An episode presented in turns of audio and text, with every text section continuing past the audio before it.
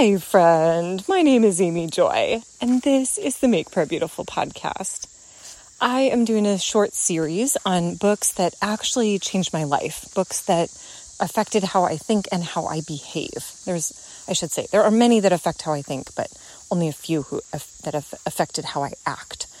So, two that were very powerful in my life from Andy Mason. So, I first heard Andy Mason with Heaven in Business when he gave a keynote in Franklin, Tennessee in 2017.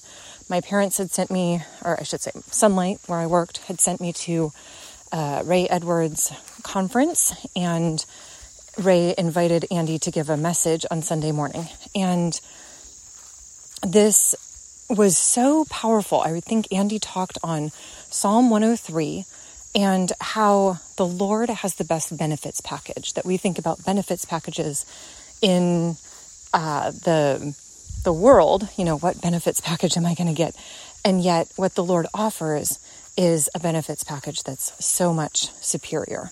So, I that was so deep for me. I remember that, and uh, maybe he, at the end he talked about the books that he had, and I think they sold out at the conference. He hadn't bought enough, so I ordered them when I got home, and there was one was called Dream Culture, and the other one I think is called God at Work. And so when I read both of these, they completely revolutionized how I thought. So in 2017, I really knew nothing about Bethel. I was a good Christian, but I wouldn't say I had a, a very intimate relationship with the Lord. in fact, that was still in my eight years of not praying because prayer freaked me out. And so reading through God at Work, it was like, wow, there's real miracles that have happened for people who work. That's impressive. And the idea that God actually loved work, that was, I, I knew that work as an, as an entity or as a, a thing was good. Back when I was in college, I think I had a, a Bible study leader say, God created work before the fall. This is something that we will do on into eternity. So don't discount work. And so I, the act of working, I appreciated, but the idea of God loving business or God treasuring the actual work that we do here on this earth was really interesting to me. I, I thought that was tremendous, really. And then with dream culture, uh, Andy and his wife Janine talked about how we, it's okay to dream. And they said, why don't you come up with a list of 100 dreams and write them down and kind of get your dreamer activated again? And or they maybe didn't use that language, but that's what I needed. Uh, they said, you know, where do you want to travel? What things do you want to do? What dreams or goals do you have? And so the way I remember it is I wrote down six countries that I wanted to see. I think probably at the time I would have wanted to see Switzerland and Israel and maybe four others that I don't remember anymore. And I was kind of like, okay, I'm good. And my initial response was like, wow, I am truly the world's most contented person because I don't even have, you know, anything else that I really want.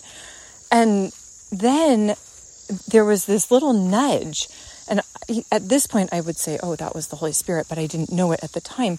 That said, that is not contentment, that's complacency. You have settled, and you have, yeah, you have settled for the life that you're living instead of wondering what else there could be. And so, oh, that was that was a process. I think I took a page, the last page, and my next, or at some point in the next couple years, I took a page in a journal and started writing down different dreams. This would probably have been in 2019. So it took me a couple years uh, for this to unravel. I mean, it like literally two years from the time that I read Andy's book to the time that I thought, no, no, let me see what dreams I can come up with. And what was so fun is at that point, one of the dreams that I wrote down, I really wanted to be part of Perry Marshall's uh, Roundtable, which is like a mastermind group that he has. and my mom signed up and then none of her coworkers wanted to go so i got to go with her which was just tremendous it was best ever and then another one that i wrote down was that i wanted bob perry to mentor me.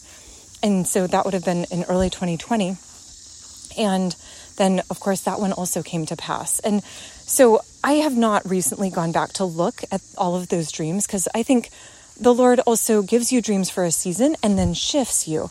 But the point is, I treasure that there was somebody to speak into my life and say, it is okay to reach for something bigger and better.